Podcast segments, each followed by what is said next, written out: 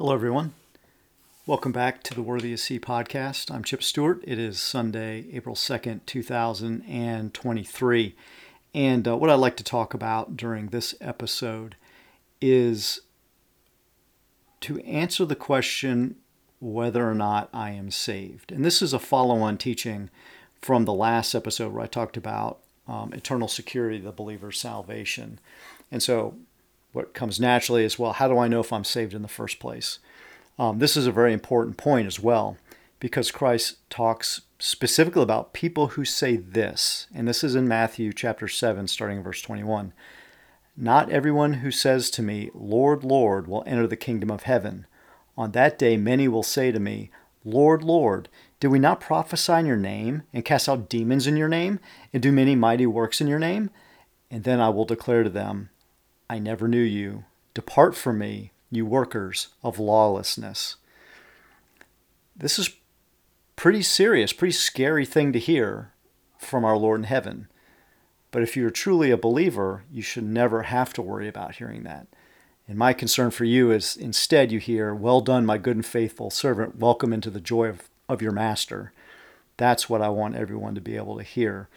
So how do we know if we're saved? Well, what I'd like to do is use the book of First John as the basis for this, because within it, as I mentioned last time, he has a purpose statement where he says, I write these things to you who believe in the name of the Son of God, that you may know that you have eternal life. So he's writing this so that we know we have eternal life, so we know we are saved, so we know we've been transferred from the kingdom of darkness into the kingdom of light and have become children of God and have him as our Father in heaven. So based on this and what he says, I naturally go back to his book and look through it. Okay, well, how is he proving this point? How is he making it clear to us that we have eternal life?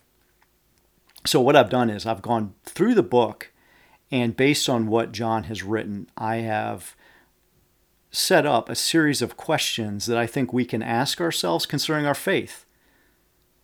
And what I'll do is, as I go through each question, I will highlight the verses that John uses to answer that question or to bring up that question, and potentially some other verses in the scriptures that help support what John is saying here. And we need to use this as self-examination, to check the condition of our hearts as believers. And depending on how you answer these questions depends on whether or not you know you have eternal life. So hopefully it'll give you some insight into the state of your own salvation.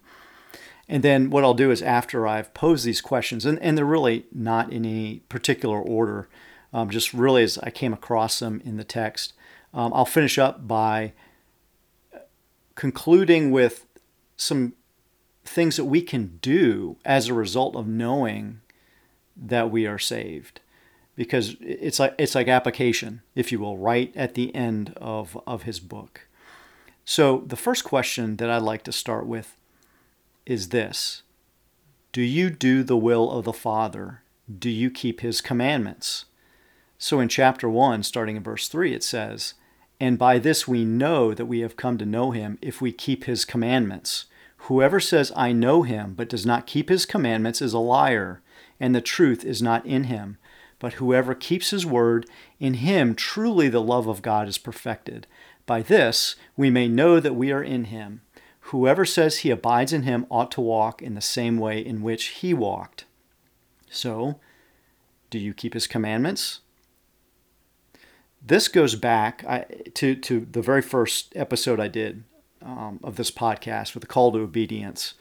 And that centered around some key verses from the book of John, chapter 14, where Jesus says in verse 15, If you love me, you will keep my commandments. And then in verse 21, he follows it up by saying, Whoever has my commandments and keeps them, he it is who loves me. And he who loves me will be loved by my Father, and I will love him and manifest myself to him.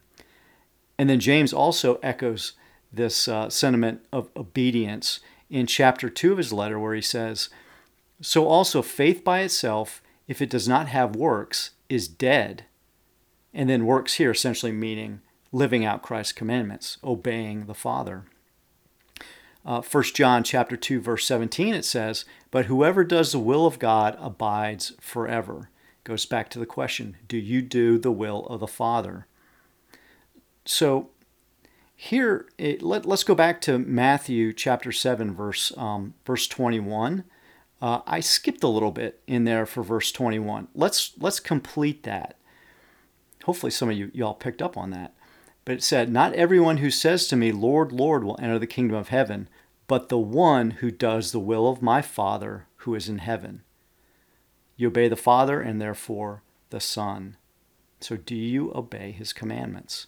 1 John chapter 3, verse 24. "And this is his commandment, that we believe in the name of his Son, Jesus Christ, and love one another just as he has commanded us. Whoever keeps his commandments abides in God and God in him. And by this we know that he abides in us, by the Spirit whom he has given us." And we talked last time about how God gives us his Holy Spirit as a guarantee and a seal with everything that entails. A highlight of that would be Ephesians chapter 1, verses 13 through 14. "In him you also, when you heard the word of truth, the gospel of your salvation, and believed in him, were sealed with the promised Holy Spirit, who is the guarantee of our inheritance until we acquire possession of it, to the praise of his glory." So you will know that you have his Spirit. And the final verse I'd like to bring to your attention that helps answer the question or address the question, do you do the will of the Father, is found in 1 John chapter 5, verses 2 and 3. "By this we know that we love the children of God, when we love God and obey his commandments. For this is the love of God, that we keep his commandments." So going back to the question I posed, do you do the will of the Father? Do you keep his commandments? That's the first question that you should be asking yourself. And depending on your answer to that, may shed some light on whether you're saved or not.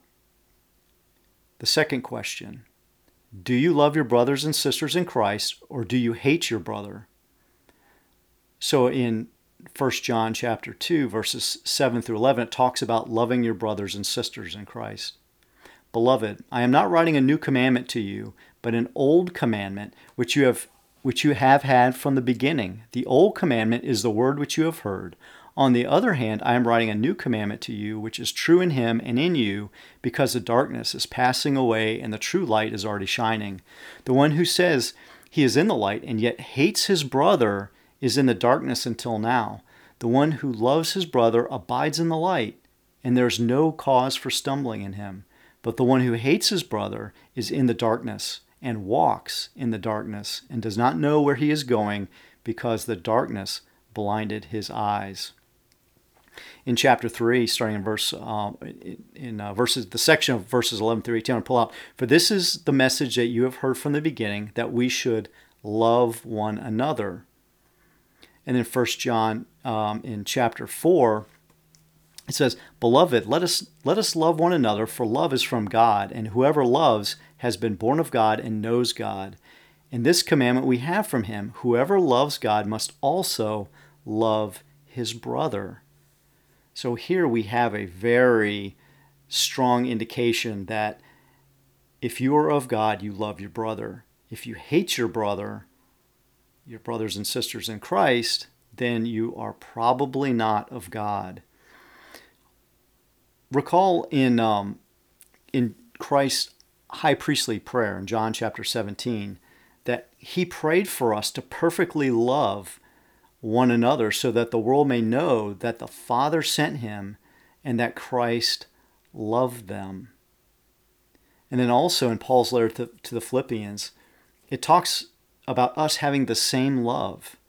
So in Philippians chapter 2, it says, "Therefore, if there is any consolation in Christ, if any comfort of love, if any fellowship of the Spirit, if any affection and mercy, fulfill my joy by being like-minded, having the same love, being of one accord, of one mind. Let nothing be done through selfish ambition or conceit, but in lowliness of mind, let each esteem others better than himself. Let each of you look out not only for his own interests, but also for the interests of others. Let this mind be in you, which was also in Christ Jesus." So here it's a description of loving one another, esteeming others before ourselves.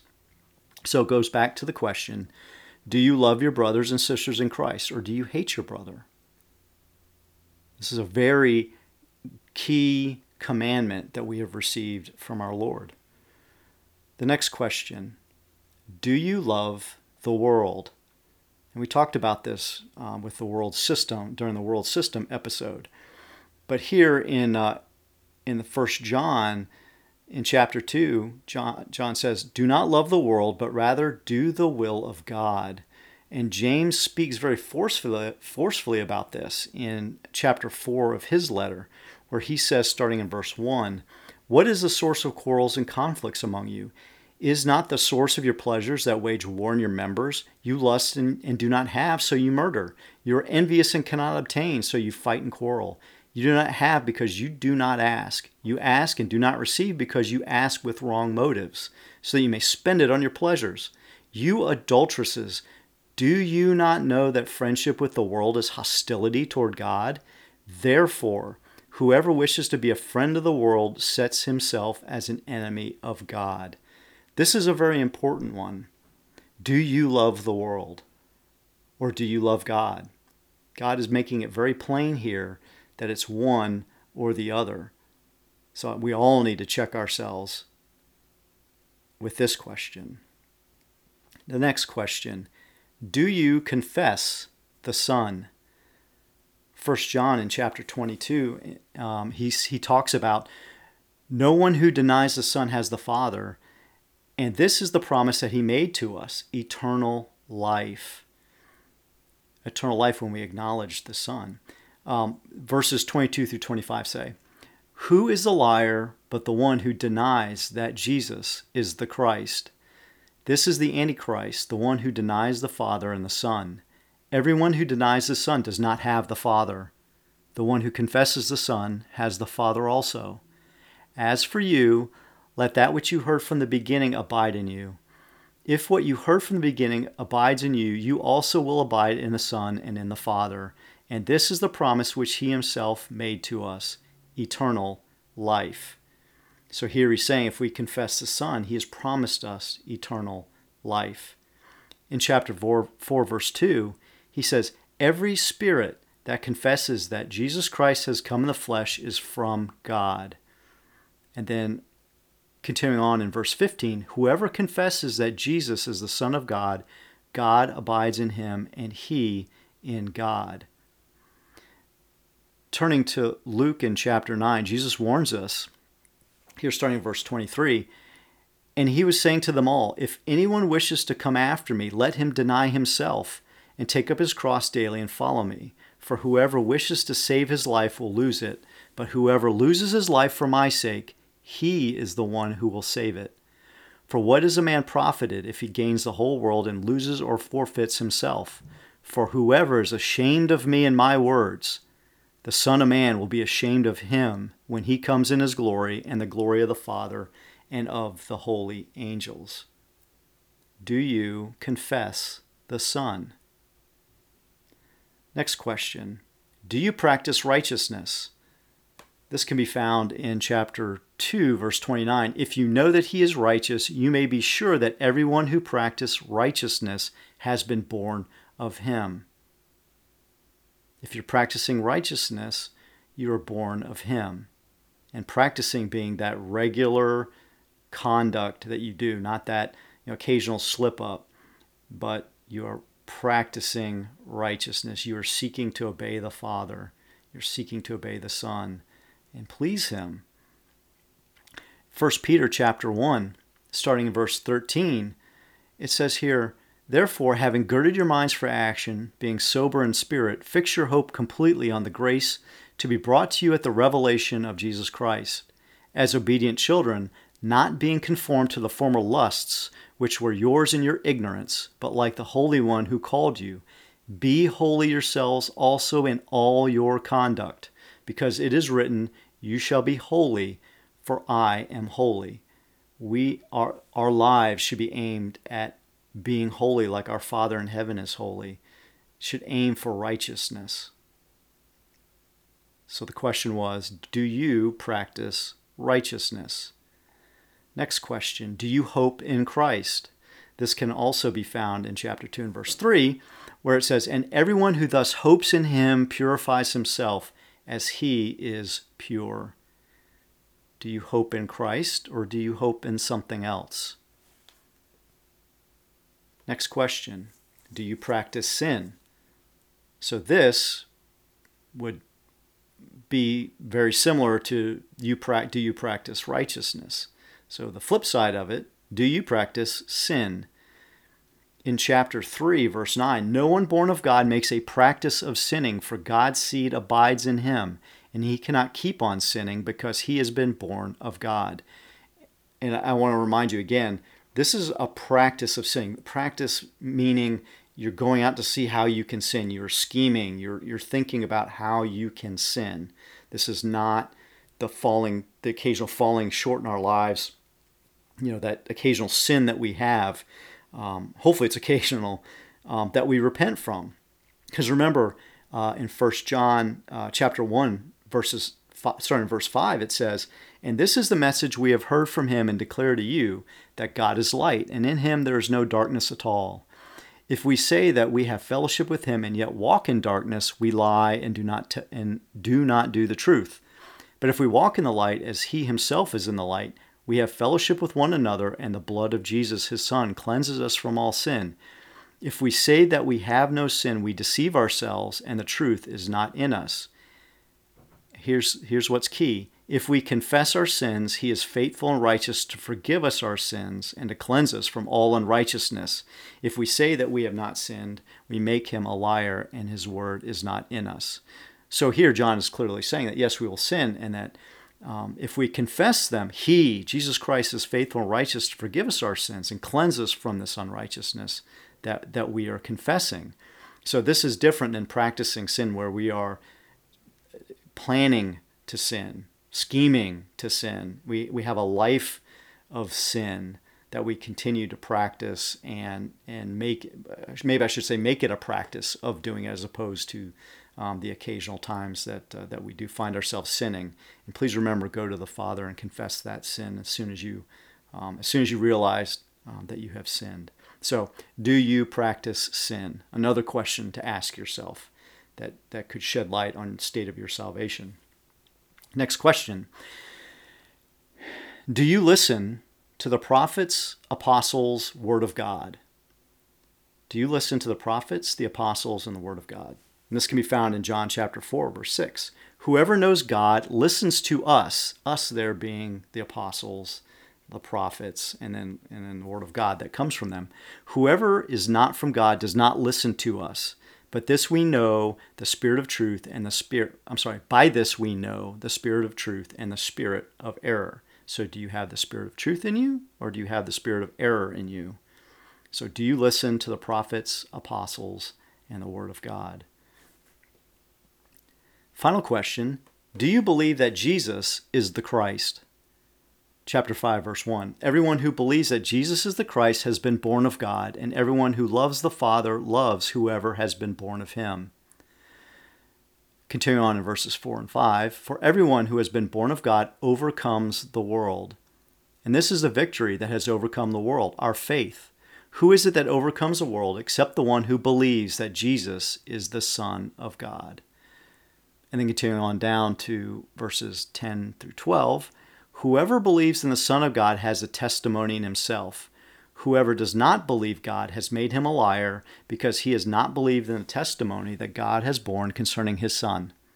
And this is the testimony, that God gave us eternal life, and this life is in his Son. Whoever has the Son has life. Whoever does not have the Son of God does not have life." And then also, asking the same sort of question, do you believe that Jesus is the Christ? Paul in Romans chapter 10, starting verse 9, says that if you confess with your mouth Jesus as Lord and believe in your heart that God raised him from the dead, you will be saved. For with the heart a person believes, leading to righteousness, and with the mouth he confesses, leading to salvation. For the Scripture says, whoever believes upon him will not be put to shame. For there is no distinction between Jew and Greek, for the same Lord is Lord of all, abounding in riches for all who call on him, for whoever calls on the name of the Lord will be saved. So that final question, do you believe that Jesus is the Christ? So in this book, in 1 John, John is laying out a case for us whereby we can know that we are saved, that we have eternal life, that we have salvation from God our Father by kind of asking questions of our heart condition. You know, what is it? How do we act? What do we believe? And the way we answer those questions will help determine whether or not we really are saved. And hopefully for those of us who are saved, it can be very reassuring when you answer those questions as God says we should as believers. You have that assurance that, yes, I am saved, because this confidence of your salvation is essential so that you're not worried about it. God, the Father, the Son, the Holy Spirit, they do not want us to be worried about our salvation. They want us to love him freely. They want us to love each other freely, to obey his commands, to glorify his name in this life. If you're always worried that whether you're saved or not, that is going to retard that ability of you to really live a joyous life in the light of God, in his glorious light. And in chapter 5, John continues, and what I've tried to do here is pull out kind of the so what. You know, once we know we have eternal life, once we know that we're saved, well, what impact does that have? And so in chapter 5, starting in verse 14, it says here that if we ask anything according to his will, he hears us. And if we know that he hears us in whatever we ask, we know that we have the request that we have asked of him. So here, once we know we have eternal life, we can know that we can ask of him and he will grant what we ask. In verse 16, if anyone sees his brother committing a sin not leading to death, he shall ask, and God will give him life. We can pray for our brothers and sisters in Christ when they're sinning, so that God can give him life or her life. Verse 18: Everyone who has been born of God does not keep on sinning, but he who was born of God protects him, and the evil one does not touch him. So here, it tells us that once we're saved, we do not keep on sinning. We do not make a practice of sinning. And God protects us and protects us from the evil one. And that's what Christ prayed for us in John chapter 17 during the high priestly prayer, to protect us from the evil one. And that's from the Lord's Prayer, how we're supposed to pray. So it's this confidence that we have the Lord's protection, and we're not going to continue practicing sin. Verse 19, we know that we are from God, and the whole world lies in the power of the evil one. So we know we have been pulled out of the world system that's under the power of the evil one, and now we're in the kingdom of God, and we know we are from God. Verse 20, we know that the Son of God has come and has given us understanding, so we may know him who is true, and we are in him who is true, in his Son, Jesus Christ. He is the true God and eternal life. This confidence that we know that Christ has given us understanding, that we can know him who is true, and that he is our eternal life. It's that confidence and knowledge. And then finally, verse 21, keeping ourselves from idols. That's an admonition that John leaves us with in this letter, where he says, keep yourselves from idols. You know, now that we have that eternal life, God is not wanting us to turn back to any sort of idols.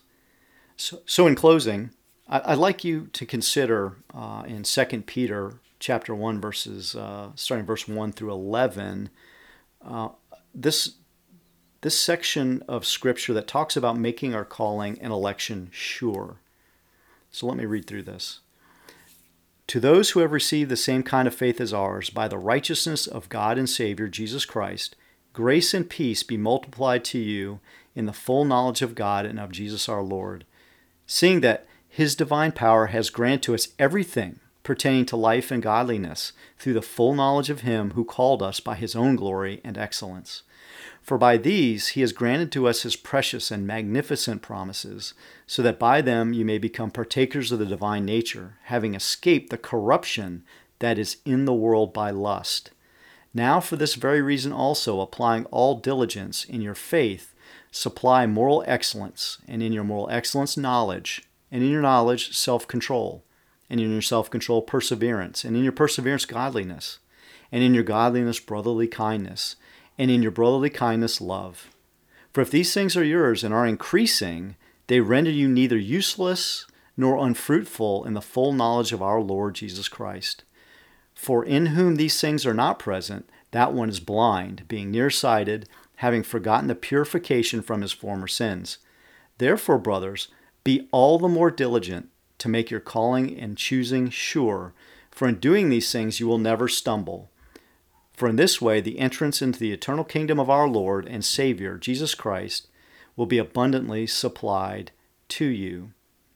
So in this passage, he's talking about that self-examination. If these things that he has just listed here, such as self-control, perseverance, godliness, if these things are increasing, they render you neither useless nor unfruitful to the Lord Jesus Christ. That's what he wants us to do, is to bear fruit and be useful in his service. And if you are not increasing these things, then you may want to examine yourself and figure out why. Okay, because Christ wants us to be obedient to him, to glorify his name, to expand his kingdom. So be diligent to make your calling and choosing sure. And I think here in 1 John, John gives us some material to say, okay, is my calling sure? And I'll go back through the questions. Do you do the will of the Father? Do you keep his commandments? Do you love your brothers and sisters in Christ, or do you hate your brother? Do you love the world? Do you confess the Son? Do you practice righteousness? Do you hope in Christ? Do you practice sin? Do you listen to the prophets, apostles, and the Word of God? Do you believe that Jesus is the Christ?